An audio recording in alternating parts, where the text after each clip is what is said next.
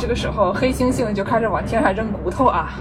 欢迎收听《世界莫名其妙物语》，我以为是欢迎收听《查拉图斯特拉如是说》啊！欢迎收听《太空漫游二零零一》啊！啊，我是站在台上听相声的捧哏演员姚柱，我是见谁都好为人师的见识，我是一顿饭能吃十八个饭团的 Y Y。今天这个查拉图斯特拉他下山了，他下山干嘛呢？他是不是要跟狮子搏斗呢？扔骨头啊！你说的也对啊，还是他要走钢丝儿呢？走钢丝走着走着掉下去了啊？怎么回事呢？因为他要上太空。对我们今天来给大家讲一期跟宇宙结婚的节目啊，不是，这是 欢迎收听今天的跟宇宙结婚节目。哎呀，有些节目现在已经有些低矮了呀，蹭别人的这个名字蹭的已经有点低矮了啊。不好，这叫按头安利，好不好？啊，你说的也是啊，我们就给大家聊一聊这个跟宇宙有关的话题啊，跟太空有关的话题。是啊，然后嫦娥奔月，冲出去就吃乌鸦炸酱面啊，就觉得这个地球上的水母脆脆片次点儿，觉得还是个乌鸦炸酱面更好吃，对吧？不是不是不好吃才奔了月的，跟水母脆脆片比，说不定还强点啊。是啊，那我们先从哪儿给大家讲起呢？倒回去，先从古代开始讲一讲吧。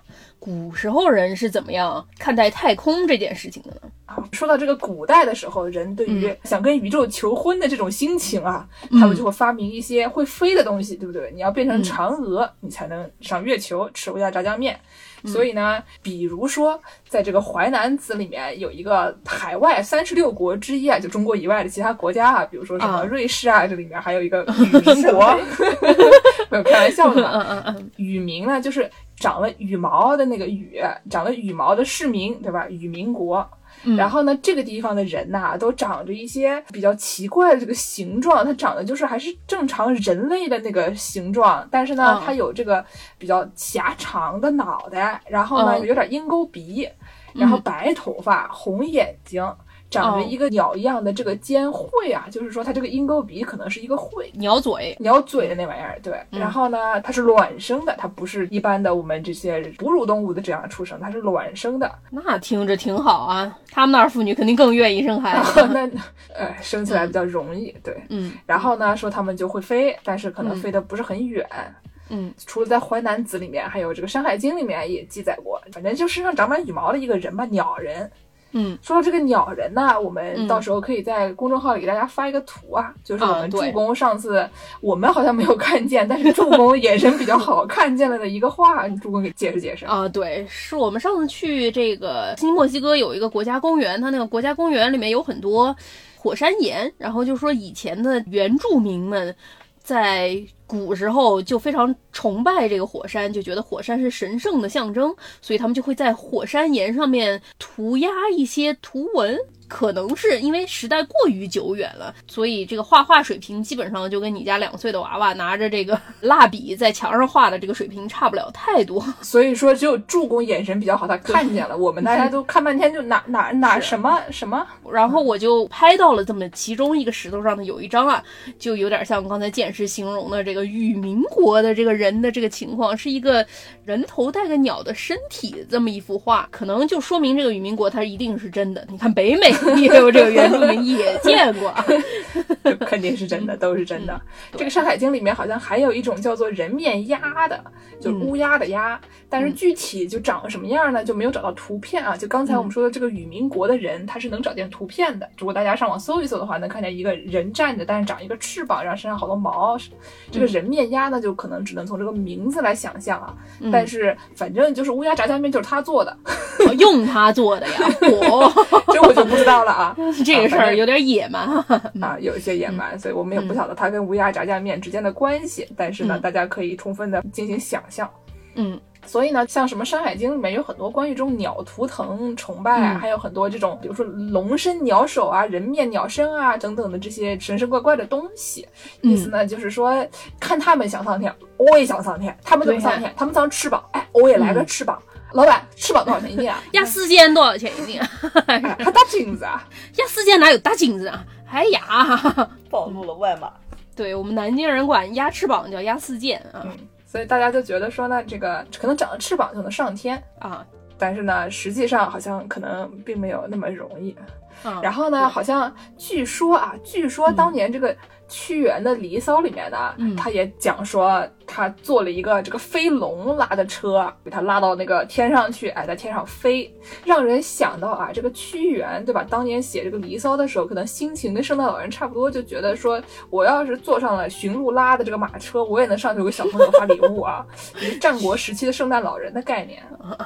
红色鼻子的，Rudolph Red-Nosed Reindeer，当当当当当当当。对啊，说了这个屈原坐的这个飞机呢，刚才《山海经》里面除了有这个会飞的人，它还有会飞的车，就跟这个屈原坐的这个车是一个道理。哦，就是呢，说以前有一个国家，这个国家的人呢，他们都是独臂，但是心灵手巧，会猎取飞禽，还会制造飞车。只有一只手啊，这个独臂。但是心灵手巧是什么概念呢？有点像嗯英国的那个著名烤制甜点电视啊，这个 Bake Off 里面有一个姐姐，她虽然只有一个手是发育完全的，另外一个手发育不完全，但她做东西比别人还快那姐姐可太厉害了，啊，非常厉害。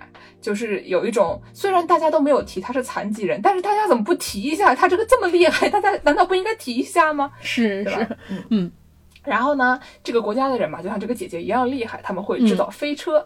嗯然后他坐的这个飞车呢，有一次啊刮西风，不小心嗯把坐在这个车里面的人，还有这个飞车一起刮到了河南，不是什么，刮到了一个叫汤国的首都豫州，刮到了河就是河南，南。对啊、然后呢，河南人一看说：“哎呦，这东西会飞，挺吓人的啊！”嗯然后就认为说云霄飞车呢，它可能会发生杀人事件，所以看了柯南第一集，所以呢，他们就认为这是不祥之兆。他们那会儿没有钢琴线，没有这样的苦恼，我猜啊，那个时候也没有 aptX 四八六九啊，没有这个事情。但是他们就觉得很吓人，就把这个河南人就把这个飞车给毁了。哎呀，低矮有一点，后来他们就觉得有点后悔，就觉得说，嗯哎呀，这个事情做的不太对，人家客人对吧？人家客人坐的云霄飞车就来了，我把人家的这个交通工具给做到了以后，人家就住在这儿就不走了。等一下，这个被风吹到另外一个国家，然后就住下来，好像这个剧情有点耳熟嘛。这个爱的牌匠啊，怎么样对？这个独臂人有没有在河南当地找到真爱？哎，是的，但主要是人家独臂人就在当地住下了吧，就吃人家的，啊喝人家的。人家的国王一想说，讲起来好像是我也觉得有点失礼，实际上就是觉得说我也不能养着这一大家子，你说是不是啊？对对对，于是呢，他们就叫工匠啊，就复制这个飞车。不是不是不是等等等等等，吃你点东西，你就可以复制别人的飞车，别人这个技术有没有打过专利啊？啊，人家可能就是你这个东西都有了，你把他的那个包一拆，哎，看看人家的，把人家代码复制粘贴一下，对吧？就差不多这样的行为啊。，这节目能播吗？嗯然后呢，过了十年，有一次刮东风，啊，哎，又把这帮的人和他们的飞车刮回去了，的 排呦，将排回去了。不是，那已经住下来的这些人冤不冤？在家 正在吃河南的宽面条呢，面条还夹在筷子上，碗已经没了，太冤了。还把面条带回去了。是，反正这些行为啊，一个个的嗯非常刺激。嗯但是呢，反正就当年大家也想要发明一些飞行器嘛。嗯，对天空的向往嘛。嗯，《山海经》里面呢还有一幅画，说是可能是因为古人比较了一下人啊和野兽啊和鸟的大小，嗯然后他们就认为说人呢脑子比较好，但是野兽呢力气比较大。嗯，而且你会飞还得有翅膀，嗯对吧？所以他们就搞出了一个人面兽身鸟翼合在一起的一个东西，啊，把它们都混在一起了以后呢，就是说嗯你的人的智慧来操纵一个带翅膀的怪兽，相当于一哦个人类运行飞行器的概念，一个奇美拉人兽鸟合在一起。非常奇美拉！哎，反正以前人就觉得说，我要是能整出一个这玩意儿，那我应该就可以被一阵东风刮到西边去啊！东风怎么刮到西边去？所以说，咱们说这个古代人对这种飞天器的向往啊，后来就发明了飞机什么的。但是这不是我们这期节目的主题，飞机它没有跟宇宙结婚。你想要跟宇宙结婚，你该做什么呢？就该做一些航天器。嗯，毕竟你的目的不是河南啊。你想要跟这个什么豫剧结婚啊，你可以发明一些飞行器；你要想跟宇宙结婚，就得搞一些航天器了。这个航天器是什么时候才开始大肆发展的呢？就是在二战的时候，德国那些科学家战争期间就有很多火箭技术的发展，于是到了二战之后，就发生了美苏冷战。在美苏冷战期间，从一九五五年开始，这两个国家就搞起了一次星际争霸大赛，哦，不是，叫做 星际争竞竞赛啊，是不是你根本就说不出星际争霸，你这满脑子就是星际争霸。真对不起啊，搞这个太空大战啊。对，当时一九五五年，他们就放出狠话来说，我们要发射卫星啊，我们要统治地球这个太空领域，我要跟宇宙结婚。苏联就说我会跟宇宙头婚，你们那是重婚。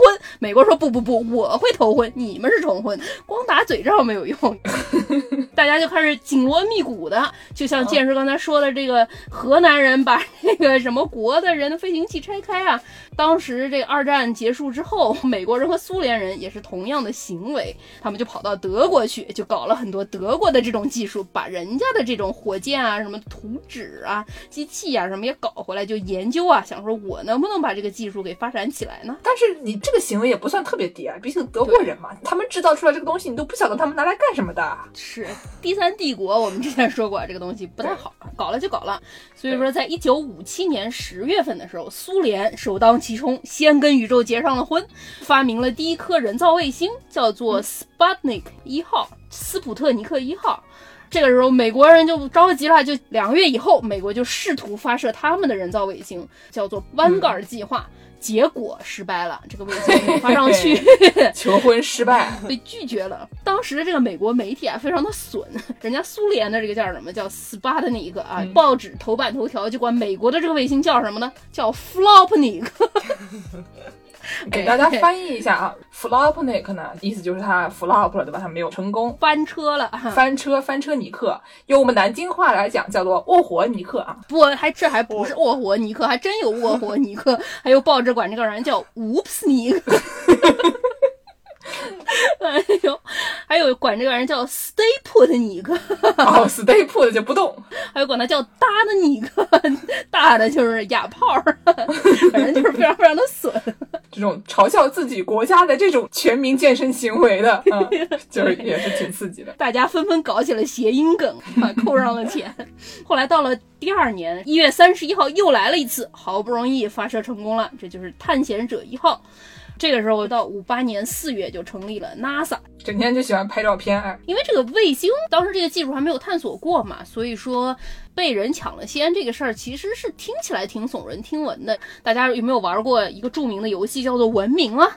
以前你都得派一个马到处跑来跑去探索地图，等你发射了卫星之后，你就再也不需要派探索兵了，因为卫星就可以给你照得清清楚楚了。嗯，所以这个时候这个竞争还是非常非常的激烈的。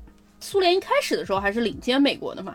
五七年，苏联十月份发了第一颗，十一月就发了第二颗了。这第二颗就已经开始想着搞这个载人航天器，刺激。但他一开始肯定不能发人上去吧？他也不知道他是怎么回事，他想说我发一个动物上去作为一个实验，这个事儿也是比较低矮的。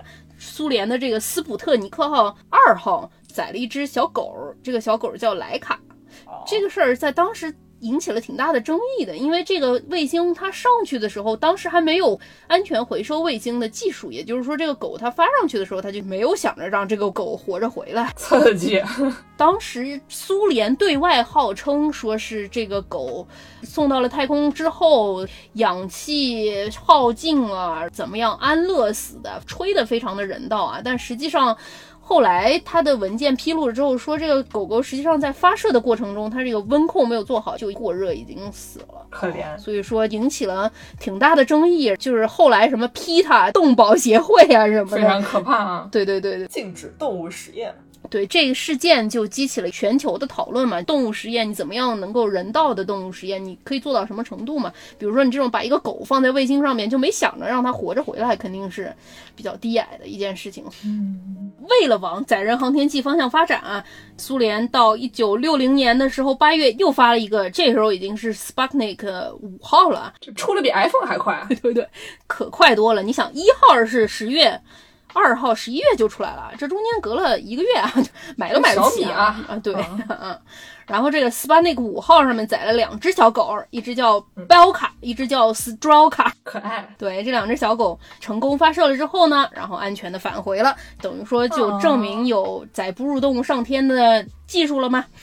美国虽然落后了一步，但是也不迟啊。美国一九六一年发射了水晶红石二号。美国想说，你发狗有什么用啦？狗跟人啊像啦，差的还是蛮远的不？我们发一个黑猩猩上去，啊是很厉害哈。所以他们就发了一只黑猩猩上天。这只黑猩猩叫火腿啊，叫 汉。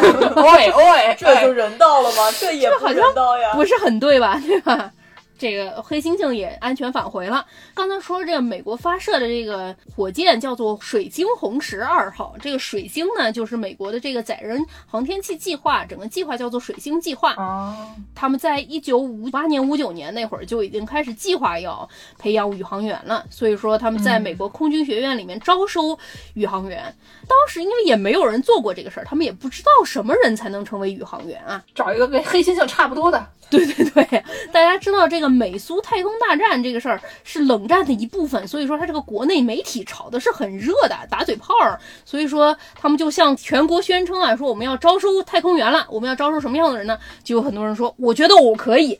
很多什么登山运动者啊，极限运动爱好者啊，然后很多人觉得说我这个人心理素质特别好 啊，我觉得我可以。我心里特别低矮，我以为他们都要招一些什么孤儿。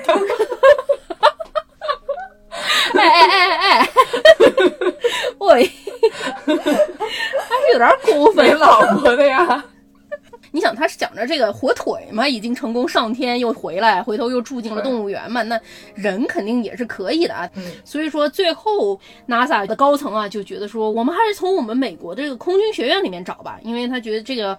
航天器毕竟是一个新东西，你上去它坏了，你得修啊，对吧？你就跟在中西部开车一样，这个在宇宙里，你这个航天器坏了，你也不能停下来叫 Triple A 过来给你把车拖走，对不对？也没有拖车，对你得上去的这些人有一定的技术，而且这个事儿你得有一定的飞行的这个心理素质，所以说他们就搞了一些招收标准。首先，你这个人得二十五岁到四十岁之间。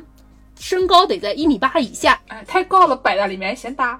对对对，你这倒吃不过来，腿卡到哪里了？需要的空间有点大。当然，我这种人不太能想象啊，这个腿长的人卡住是什么感受啊？但是，当然，你这个基本的体检要合格了，体质要过关，然后要有本科学历以上，最好是工程学专业，等于是要会修车。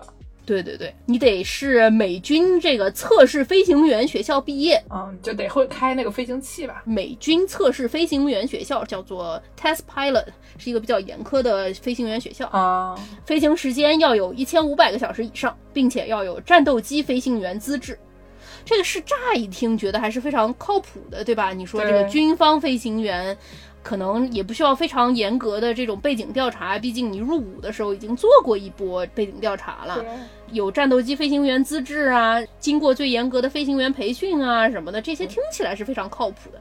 但是呢，这个美国有一个什么问题呢？就是这几项标准选下来之后，最后选出了这七个人，叫水星计划七人。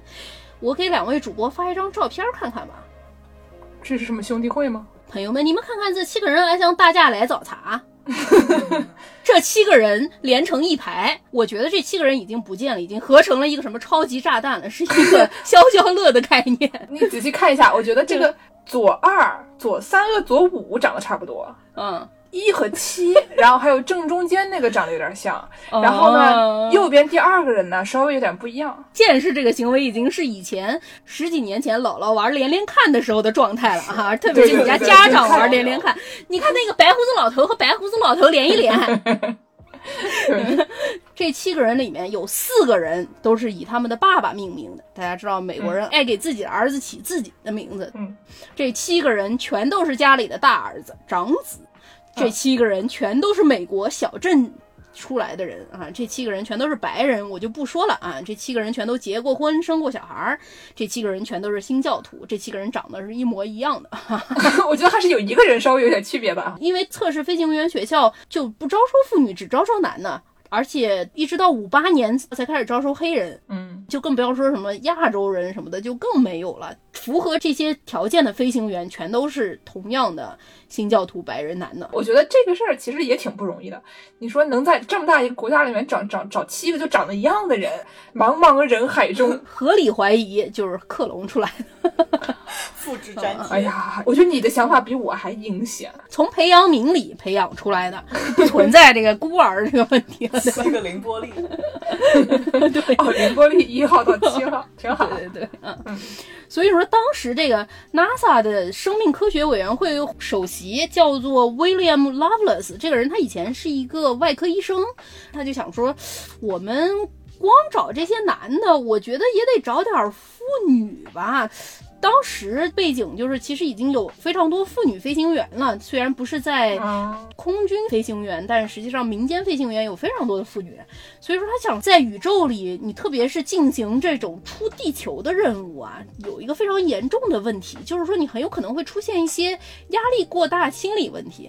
当时美国人就已经知道，妇女的这个心理素质普遍稍微强一些，可不是吗？需要看心理医生的妇女要少一些，在外太空里。你总归也需要人不同的特长吧？光有一样的人上去，你说这 对整七个一样的人，相当于只放一个人上去。对对对，万一产生一些问题，可能大家盲点也一样，我们就得稍微有一些多样性。当然，其实据说当时这个 Loveless 医生还有一些。也是比较落后的想法，但是六零年代的人嘛也能理解。他说：“这个以后我们上宇宙去生活了，宇宙生活的这些宇航员也要得有秘书吧，也要得有接电话的人吧，就男女搭配，干活不累啊。”对，当时有一名妇女叫做。Jacqueline Cochran 是当时挺有名的一个女飞行员，她的丈夫是一名当时的美国首富，这么厉害。对，这名妇女和她丈夫就出钱给这个医生搞了一个私人的项目，他们就招募了二十五名飞行员妇女，也符合这个条件，二十五岁到四十岁之间，一米八以下，飞行时间一千五百小时以上。当时还有挺多妇女是测试飞行员，虽然不是美军的这个测试飞行员学校毕业的，但是她也是给。民航做测试飞行的，嗯，就是新出一款飞机，他们就去飞，然后给他们提一些改进意见什么的，挺好。二十五名妇女也来做同样的测试，这些测试都有什么呢？有的。比较正常吧，像什么骑山地自行车骑到累啊，或者是你看你能跑多久，就是体能测试。但是因为你不知道外太空里人会遭遇一些什么样的环境嘛，所以说他们就有一些所谓的创新性的实验，就会有一点儿脑回路有点奇怪。比如说，首先他们就说他们去被照了很多 X 光，确认你的骨骼足够坚定，还有说电击你的手臂，测验你的。臂丛神经反应快不快？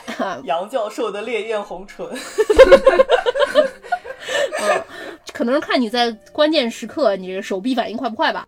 然后叫你生吞橡胶管，测你的胃酸浓度有多少。还有叫你躺那儿，往你的内耳注入冰水。啊，这会不会得中耳炎啊？中耳炎，在外太空可能一下就晕了嘛。所以说他往你那内耳里一注入冰水之后，你整个人就一下子失去了平衡，看你多快能恢复过来嘛。太吓人了。对对对，也是一种想象嘛。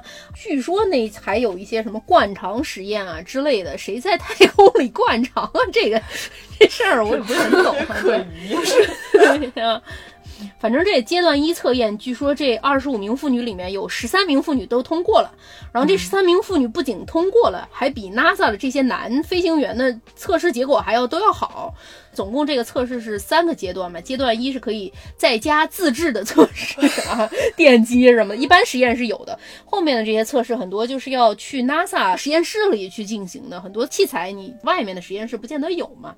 所以说他当时发了有两三名妇女去进行了阶段二测试。阶段二测试包括盐水缸，你们听说过吗？就是漂浮，有一段时间特别流行，就那个你把一个小空间里面注入浓盐水，然后你人是漂在水上。你鼻子是露在外面的，所以说你就感受不到重力，模拟太空漫步呗。然后水的温度和空气的温度调的跟你的身体的温度是一样的，所以说相当于这个玩意儿是把你的所有感官都给剥夺去了，然后你人就像飘在宇宙里一样的感觉，刺激，算是一种心理测试吧。然后据说说这个测试妇女们都通过的非常的好，就妇女说我在那里面都睡着了，太舒服了。但是据说那些男的做这个测试的时候就挺受不了的。嗯，反正这个事儿过了之后，他们就说，你看我们这些妇女飞行经验也很多，然后大家也很多是测试飞行员，我们这前两阶段的测试结果都比男的要好。我们希望能够去 NASA 进行第三阶段测试，至少证明我们这些妇女也是可以上太空的，不能光是这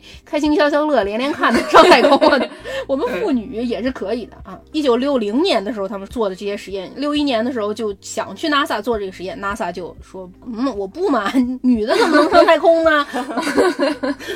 嗯，不嘛，我要玩消消乐的。对呀、我多厉害啊！你说你比我好就好了，我凭什么让你来测验？你到我这儿来测验，你测出来比我好，我脸放哪儿啊？我不就不。学挺像啊。然后一九六二年这事儿闹挺大，还闹去了国会有一个听证会，就说你这个事儿是不是歧视妇女？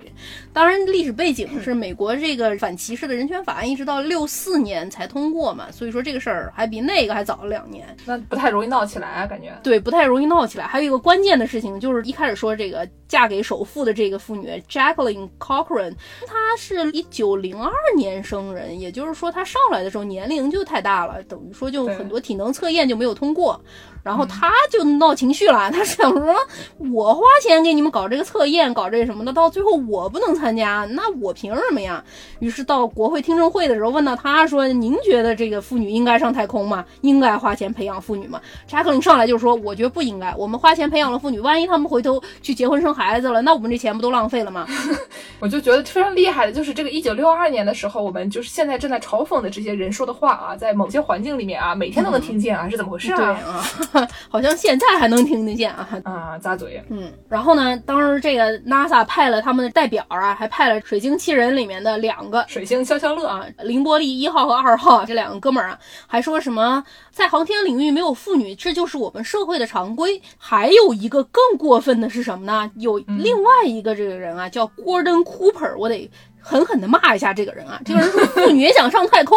我们上一个这个宇航计划是怎么来着的？发了黑猩猩上太空，妇女想上，我们现在就不发黑猩猩了，发妇女不就得了吗？啊，这个话说的吧啊，但我觉得其实吧，你要是就是顺着他讲说，你真的就送一个上去也没问题，对吧？人家想上去想干嘛干嘛了，就他的意思就是说，把妇女不当是一名宇航员发上太空，他是把你当做一名动物，这样把你拴在里面。嗯是啊。但是就是说呢，他说什么你利用他就行了。这个事儿怎么说呢？这些人还说什么这些妇女很多都没有达到我们这个条件。首先，你们这个测试飞行员学校也不招收妇女，你让人怎么达到你这个条件？这是其一。其二，就这个管人说还不如送个大猩猩上天的这个哥们儿，他本人被招入这个项目的时候，不是说要本科毕业吗？他大学没得毕业。哎呀，他自己是从太空下来之后，后来才毕业的，他自己也没有达到。就哎呀，有些人啊，低矮起来真的是没得话讲。但是这个时候呢，我们就可以看看这个美国这个体制啊，就跟共产主义还是不太一样的。是，他们还在一九六二年国会互扯头花的时候，一九六三年苏联就把第一名妇女航空员给发上了天，我们来朗读一下这名妇女的名字：瓦莲金娜·弗拉基米洛洛夫娜·杰列什科娃。不行，我来念，我来念，我认你比你好。瓦列金娜·弗拉基米洛夫娜，解释。呃 哎呀，不行，再来一遍。嗯 嗯，烦车烦的。瓦列金娜·弗拉基米洛夫娜，杰列什科娜。杰列什科娃啊哦，是个娃。杰列什科，哎，这太难念了，我这当着刀锋老师来念，啊，瓦莲金娜·弗拉基米洛夫娜·杰列什科娃。念了四遍才念对，你看看我。对，六三年就发上去了，美国人当时就说啊，丢人啊，那怪谁对吧？后来这个反水这名妇女杰克林啊，据说也很后悔啊，就是说我当时这个事儿做的可能是一时冲动，做了一些错误的决定，但是都不说了吧。还记得上次怎么说的吗 s t a 对 p t n i k 乌普斯尼克和霍 活尼克。对对对啊！美国什么时候才让妇女当航空员？一直到一九八三年，美国才有第一名妇女宇航员。呀，过了二十年啊，落后，落后。叫 Sally Ride 啊。一九九五年有第一名妇女航天飞机驾驶员叫 Eileen Collins，她为什么可以上太空成为航天飞机驾驶员呢？因为她到一九八九年进入了美国空军测试飞行员学校。她是第二名加入空军飞行员学校的妇女，等于以前不造还是啥？对啊，八九年才开始招妇女进这个测试飞行员学校。美国这个国家有的时候啊，经常在那个表面上讲一些啊，怎么怎么怎么怎么怎么的，你看看他们的行为，对吧？这个真的是非常搞笑。是，后来这十三名通过的妇女被人叫水星十三，然后这些妇女呢，当时上了这些报纸，当然就会被问一个古往今来最容易问妇。女的一个问题了，请问您该怎么样平衡家庭与事业呢？这其中有一名妇女，我们刚才说这个条件要求是二十五岁到四十岁之间，但是有一名妇女，她虽然四十一岁了也通过了，她叫 Janet Hart，她在通过这个测试的时候，她不仅是全班第一，她而且有。八个娃，哇塞！而且她还飞了远远超过两千多个小时啊，是一名非常厉害的妇女。所以说，当人家问，请问您怎么平衡事业与家庭呢？她说：“您好，您看见我这八个娃娃了吗？您好，您看见我站在这儿了吗？您还有什么想问的吗？” 太刺激了！我感觉他们就是招男的呢，只是要招消消乐；招女的都是招杂技演员。真的。我们说到这个杂技演员，我给大家介绍一下这个一九八三年被发上太空的这名妇女啊，这个 Sally Ride 非常厉害。她厉害到什么程度呢？她是一名物理学家。哦，所以他上去的时候不是那种驾驶员，他应该是一名工程师上去的，对吧？当时这个征选的时候是开放平民与女性参加了，所以他就去参加征选了，应该是作为这个学生去的，所以不是专门训练的飞行员。嗯，然后这个人呢，他上了太空以后，他本来是斯坦福的，然后他就回去斯坦福了，平平无奇斯坦福，平平无奇斯坦福，后来就去这个 UCSD 啊，就是加州大学 San Diego 分校做物理学教授，重进。克拉的平平无奇大学教授啊，对，一直到二零一五年，他都是进入太空的时候最年轻的美国宇航员啊，可能也是长得最好看的，毕竟其他人都消消乐啊，发际线也消消乐。啊，发际线也消消乐。然后呢，其他人都是问说如何平衡事业与家庭，人家说没事，我老婆带孩子。这个人呢，问他怎么平衡与事业与家庭，压抑拉拉，开不开心，愉不愉快啊？小鸡仔养鸡场里出来的，哎，太好。了，太好了。然后呢，我就上网搜索了一下关于这个人的信息，嗯，就发现一篇非常有意思的文章，说这个 NASA 呢，最开始的时候第一次送女的上去非常慌，为什么呀？因为大家都知道他们以前只送过大猩猩和男的，还有猕猴、黑猩猩和猕猴啊。我们要严谨，我们是一个严谨的节目。对吧？所以他们很慌，因为他们对女的一无所知，他们对猕猴知道的都比对女的多。这个时候呢，NASA 问了这个 Sally Ride 的一个直击灵魂的问题，说什么呀？这个你们妇女这个来月经的时候不是要用这个 tampon 吗？嗯，棉条，棉条。他们就说，对吧？你们妇女都要用这个棉条吧？给你一百根够吗？他上了几天呀？不是他上几天，你要上几年才能用的那么多吧？当时呢，这些男性工程师一开始说你要一百个够吗？Is hundred a right number？这是一个正确的数字吗？他说不，这不是一个正确的数字。然后男工程师们就说啊，我们只是想要安全起见。嗯，这个时候呢，我看了一篇文章，他们就说要怎么安全保障它不被什么侵害？请问这个空间站是可以用卫生棉条来打熊吗？还是说有什么太空中有什么怪兽？然后你要把这些棉棒穿成一个那个光剑，然后用来与熊搏斗？对，哎呦，嗯。然后之前我们说这个美苏太空竞赛星际争霸啊，出了重组之后爆了，不是？不是啊，最后是以什么结尾呢？大家都知道，这个苏联它最后解体了。但是苏联解体的时候，这个太空竞赛还没有结束。哎呀，对吧？还好带了一百根弹簧。对。这太空竞赛还没有结束，发生了一件什么事情呢？有两名太空员，他们俩被称为世界上最后两个苏联人。我来朗读，我来朗读。他们俩是谢尔盖·康斯坦丁诺维奇、克里卡廖夫和亚历山大·亚历山德罗维奇·沃尔科夫，这俩个老哥俩非常悲惨啊。他俩在这个苏联解体的时候，当时还在空间站里，哎呀，所以说这这该怎么办呢？这个著名的汤汉斯电影啊，《幸福终点站》，飞机飞一半，苏联解体了，你就没有祖国了。那你在太空，这可不是更加。棘手了吗？这个情况，对别的地方你只是说你缺一张纸，对啊，你在太空站你是缺一艘船呀，对你回不上地球这事儿不是非常令人焦心吗？这老哥俩，这个后面这个哥们儿亚历山大、亚历山德罗维奇、沃尔科夫、亚历山大还好一点，见识朗读的这名谢尔盖师傅就特别特别的倒霉。他原本是不准备在太空待那么久的。他九一年四月的时候，谢尔盖是作为一名工程师来到了和平号空间站。然后他本身预计七月份就回地球了，结果遭遇到一个什么事情呢？这个航空管制，飞机晚点啊，不是？哎呦，有没有买保险？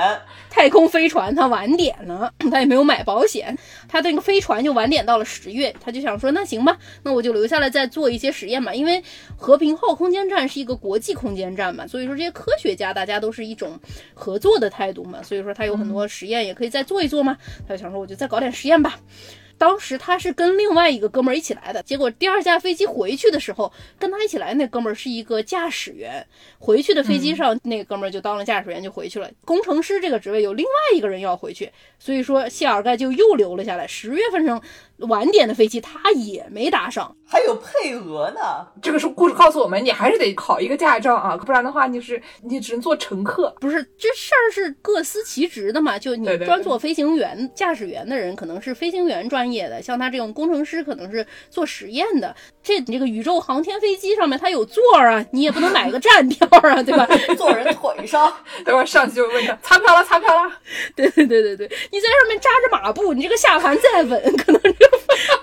航天飞机这个站票果然还是有点刺激，不太行啊。所以说，当时跟他一起来的这个哥们儿十月份就回去了。亚历山大就是搭的这个十月份的船来的，他俩就一起留下来搞这个实验了。一九九一年十二月二十六号，喜闻乐见的事情就发生了，这个苏联它就解体了。他们这个发射火箭的发射场叫做百科努尔航天发射场，和他们原定的降落场原来都在苏联境内，现在都变成了哈萨克斯坦境内。哎呀，这怎么办呢？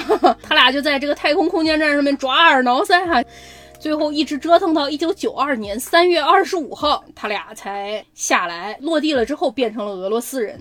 就是毕竟俄罗斯是个新国家，你也没有去过俄罗斯，你也没有拿过俄罗斯国籍，所以谢尔盖·康斯坦丁诺维奇·克里卡廖夫和亚历山大·亚历山德罗维奇·沃尔科夫这两名朋友，就是世界上最后两个苏联人，比别人着实晚了三个月。然后这个特别倒霉的谢尔盖，他本身只准备待三四个月的，被迫在宇宙中待了三百。一十一天，刺刺激刺激。嗯，这种时候你在空间站里困久了，你总归有的时候会有一些心理上的这个紧张情绪。该怎么样缓解这种在太空中的紧张情绪的？简师给大家介绍介绍。对我之前听一个广播节目，他们就讲说啊，有一些宇航员呢，他们就经常动一些歪脑筋，他明明就是应该去开飞机的啊，但是呢，他们就想说，哎，我还能顺一个吉他上去啊。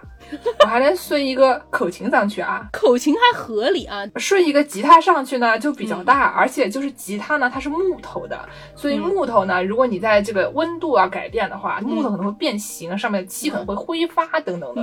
你要是带一个键盘上去，站的位置不仅更大了，我听说一个什么事情呢？你要是弹键盘的话，你踩那个踏板，你踩一下它就往外飞一点，你踩上它就往外飞一点，对呀，对吧？嗯，所以呢，就是你这个键盘它摆不稳。所以当时这帮子人，他为了往天上走私乐器啊，搞一些进出口生意，搞一些进出口贸易啊，哎，他们就是各种各样的想办法。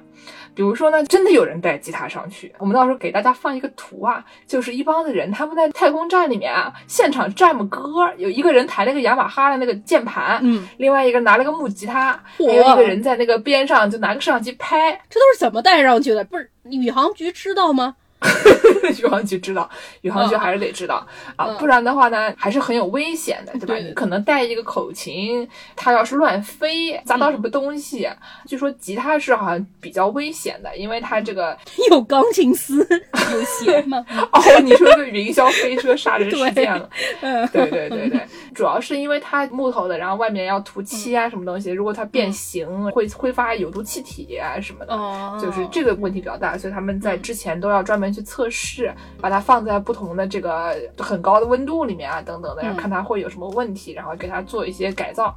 所以就是带一个东西上去可费劲了。嗯，带上去的有一些什么东西啊，在空间站出现过的乐器，嗯，比如说这个苏格兰的八个 pipe 风笛、风笛，就是那个得穿着那个苏格兰短裙才能吹的那个东西。格子裙，对，说是二零一五年的时候，有一个人戴上去了，就开始吹那个 Amazing Grace，Amazing Grace，就那歌。对，，就那个歌。然后呢，有一个吉他，吉他是一直都有人往上带。然后还有一个叫这个名字我都不知道怎么读啊，didgeridoo。哦，didgeridoo，是那个澳大利亚的一种民族乐器那得有十米长吧，啊，特别特别长。可以放地上的那种。对，但这个东西它不是真的带了一个这个东西啊，它呢是桑吉姆的试干嘛，对吧？可能也是飞机晚点了，然后呢，他干嘛了呢？他拆了一个吸尘器，不愧是工程师啊！对他呢就可能前后整了两个那种 end piece，就给它可以固定住的那种，然后呢中间整一个吸尘器的管子，然后再凿几个孔。，对，然后呢对着水吹就能发出那种声音了。嗯，但是呢，有一个女的呢，叫 Ellen Oco 啊，还是 Ocho 啊，一个女的宇航员，她上去了以后呢，带了一个这个 flute 这个笛子，嗯。上去呢，她只有九天，然后忙得要死，本来是要拍一个给小孩的那种就是教育型影片的，嗯她就带上去，主要是为了这个目的，结果他就真的也只吹了那一次。哦，然后呢，吹长笛有一个什么跟电子琴同样的问题呢？嗯因为你往前吹气了，所以你人会往后飞。哦，虽然只吹一点点气，但你人会往后飞。对对对，所以呢，你就看见他一边吹长笛一边越飞越远，越飞越哎远。呀，为了避免这个情况呢，他就只好把自己捆在地上。这乐器只有这一节吗？还有萨克斯管什么的，萨克斯管主要是好笑的是它只有一个，哦它一个所有人都吹，对吧？它就摆在那个里面，然后呢，哦每次来一个人，他们就吹这个。是一个空间站的家具的概念，对对对，所以我就觉得还是有点脏啊！你们还洗了？那里面是不是也不太好洗吧？擦擦呀，擦擦。这个吹奏乐器有一个问题啊，大家小时候吹过那种竖笛吧？吹完之后，这个笛子你甩一下，都是口水。哎呀，哎呀！但是你在空间站里不能甩吧？你甩不出来吧？那没有重力呀、就算能甩出来，你甩一甩，这个水珠它不是往下掉的，它是在空中飞的，是不是有一点不是很卫生啊？虽然这么说，我们还是很期待哪一天我们可以把这个唢呐也发扬光大，发扬到宇宙里，让唢呐跟宇宙结婚，岂不是更美哉？你就看一个卡师傅啊边吹边离你越来越远。对对对，然后我再来说一说这个跟宇宙结婚。结婚是一个美好的愿景啊，但是有的时候这个人类不是很检点啊，留下哎一些，污点，留下一些垃圾啊，这个太空里的垃圾。哦，对，结了婚以后嘛，经常就会有一些袜子怎么丢地上不捡啊？对对对对吧？你说你这个垃圾怎么不倒啊？哎，碗怎么堆在水池里面？在水池里面的碗谁洗啊？这样的这些杂七杂八的问题、啊。说什么呢啊？我看到今年五月 NASA 发布的数据说，地球轨道上有两万三千片棒球大小以上的太空碎片，太空垃圾飞的最快时速可以达到两万八千多公里不。是这个，时速两万八千公里是什么概念？你一般的枪打出来的子弹，平均时速大概是个两千七百多公里。所以是几倍对对对，当然不是所有都这么快，但是最快可以达到时速两万八千多公里嘛。然后如果说你算的是一厘米以上的碎片，就有五十万片；如果说是一毫米以上的碎片，直接就有一亿多片。这是个什么概念？它就在地球轨道上顺着这个规律就飞是吗？对对对，它就漂浮在地球轨道上。所以那，你每次出去的时候是不是还得躲着它们？对，下面我就要说了，我们先说一说这个太空垃圾里面都有些什么东西啊。哦，首先有这个人为垃圾。哎呀，这个事情非常非常的 DI 有一个东西叫做西福特计划，嗯也是美国人搞的。美国人这个形象吧，这些行为、这些行径吧，哎，他在一九六一年到六三年冷战期间，当时这个卫星虽然发射上去了，但是它还没有卫星通信技术，所以说它的这种国际通信它只有两种，要么就是海底电缆。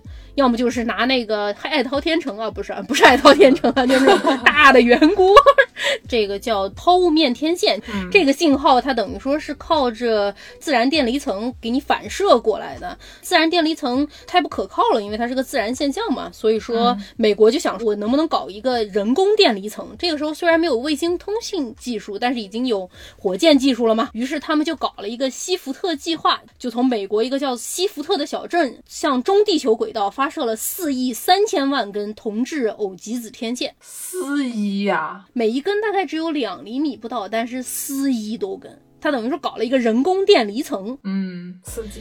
但是没过两年发明了通信卫星，事态好尴尬。于是呢，这个四亿两三千万根铜质偶极子天线就变成了太空垃圾。当时 NASA 号称说，那我们这个东西最多三年就掉进地球大气层，稍稍就没有了。据说现在已知的最起码还有好几百捆在中地球轨道里飘着啊，成为了太空垃圾。这个我们都知道，科学家嘛，科学是怎么来的呢？是人嗯发明的。嗯人发明的东西呢，有什么问题呢？就它有可能不是真的，嗯就是它可能跟事实之间有一些小小的错位啊。嗯，除了这个人为垃圾，还有什么呢？还有这个废弃的卫星啊，嗯不用了之后就留在了那儿。还有什么呢？还有这个丢失的器材。这个丢失的器材就很好笑啊！我搜了一下，这个丢失的器材都有什么，就是有一种你在全校大会上面被人点名批评的感觉、美国太空人爱德华。怀特同学，哎，在进行舱外活动的时候掉了一只手套。迈克尔·克林斯，哎，你在进行双子星十号任务期间，这个摄影机是不是掉了一个啊？你们这些和平号空间站运作十五年期间掉的垃圾袋啊，不知道掉了多少垃圾袋，还掉了一个扳手和一支牙刷啊，谁的牙刷这个事儿？哎呀！然后还有这个什么，大家掉了什么摄影机呀、电池板啊、公文包啊什么的啊，都有。钳子呀，哎，对啊，哎呀，就变成了太空垃圾。当然，最厉害的还是这个反卫星武器啊。有一种看科幻片的感觉了。这个这个怎么说呢？啊，二零零七年，咱们中国啊这个事儿做的能播吗？啊，不是很好，不是很好啊。搞了一个反卫星导弹实验，击毁了自己的一个不用的气象卫星。这个事儿呢，也是历史上造成最多太空垃圾的单次事件。哎呀，哎，呀，哎呀，二零零九年好像还发生过一次卫星碰撞，一般不太发生，大家都会计算的比较好。但是二零零九年，美国一个卫星公司的卫星和俄罗斯以前的一个废弃卫星给撞在了一起，又撞出了两千三百多片太空垃圾。非常的不环保啊！但是除了不环保，还有一个什么问题呢？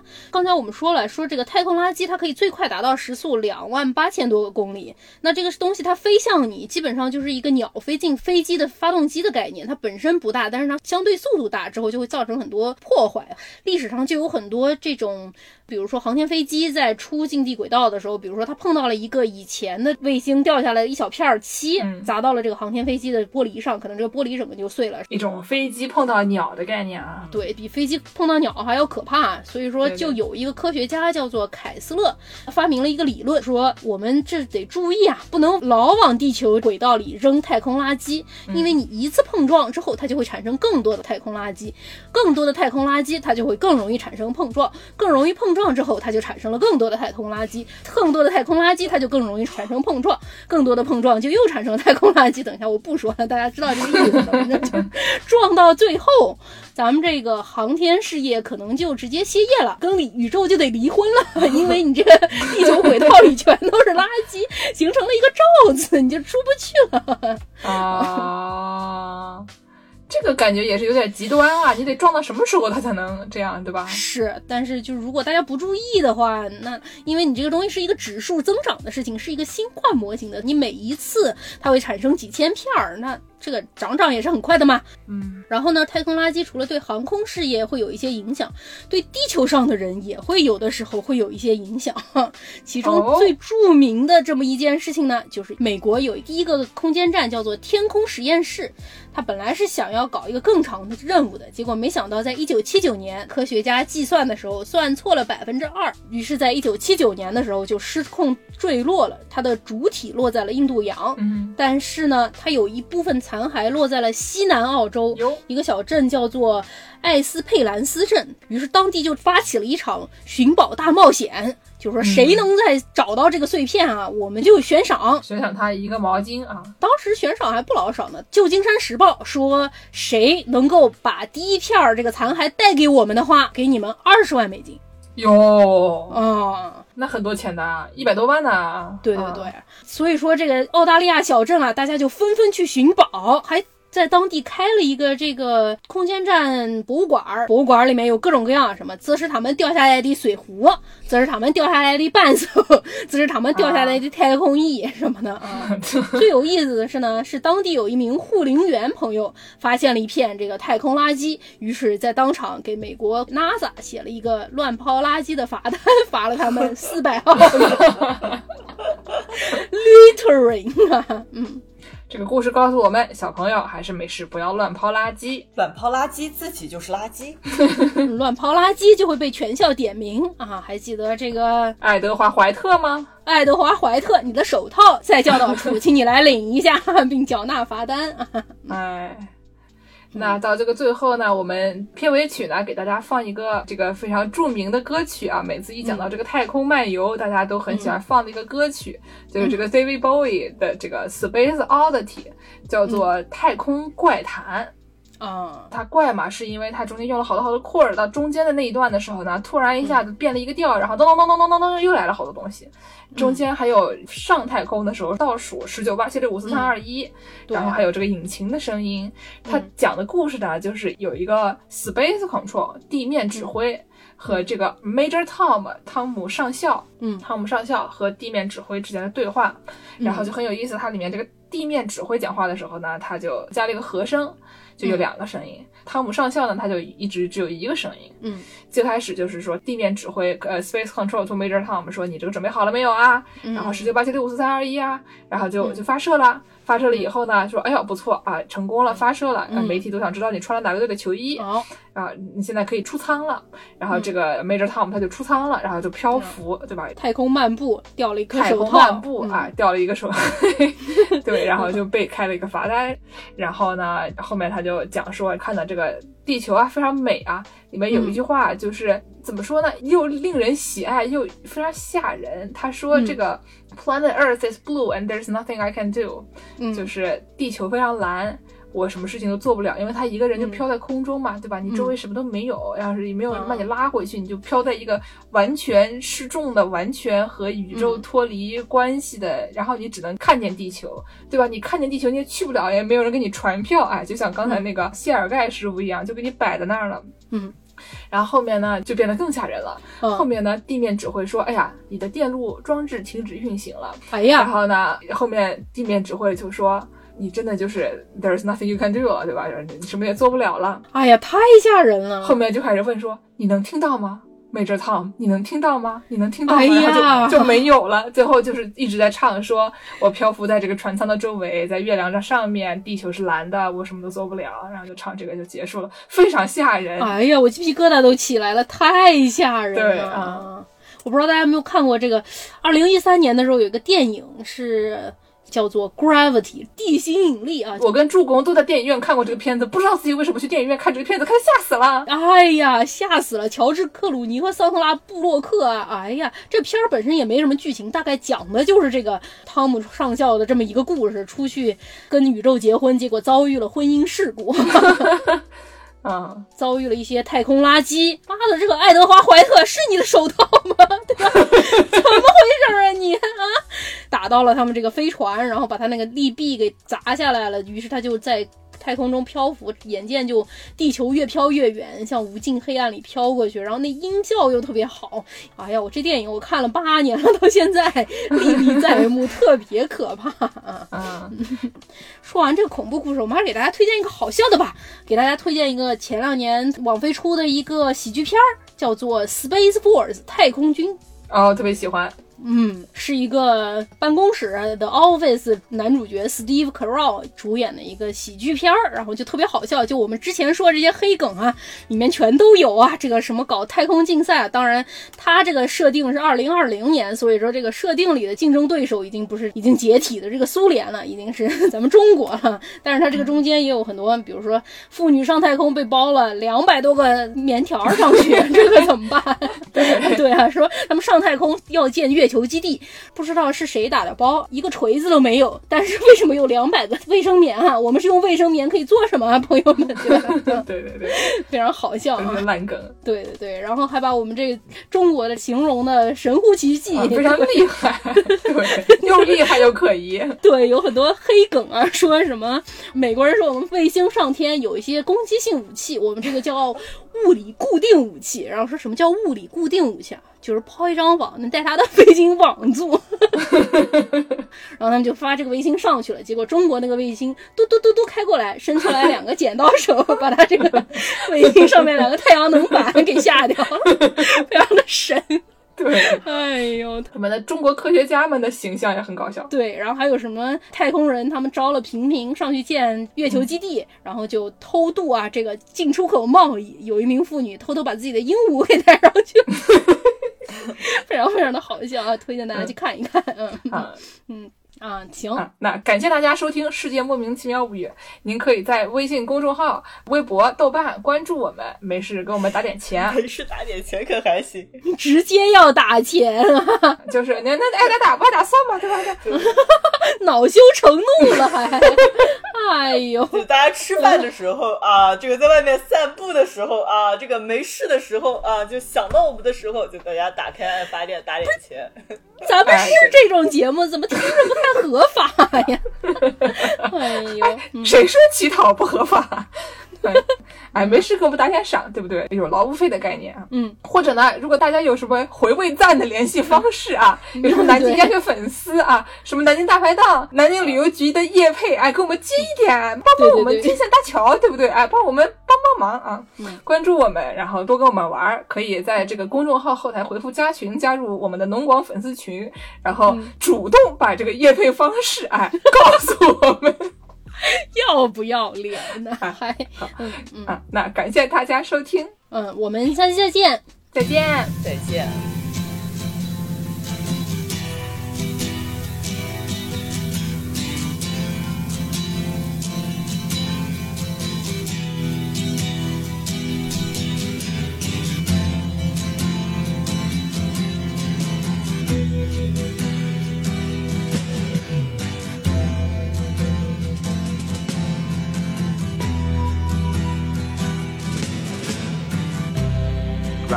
Control to Major Tom. Ground control to Major Tom. Take your protein pills and put your helmet on. Ground control to Major Tom. Seven, Countdown engines on. Three, two, check ignition and may God's love be with you.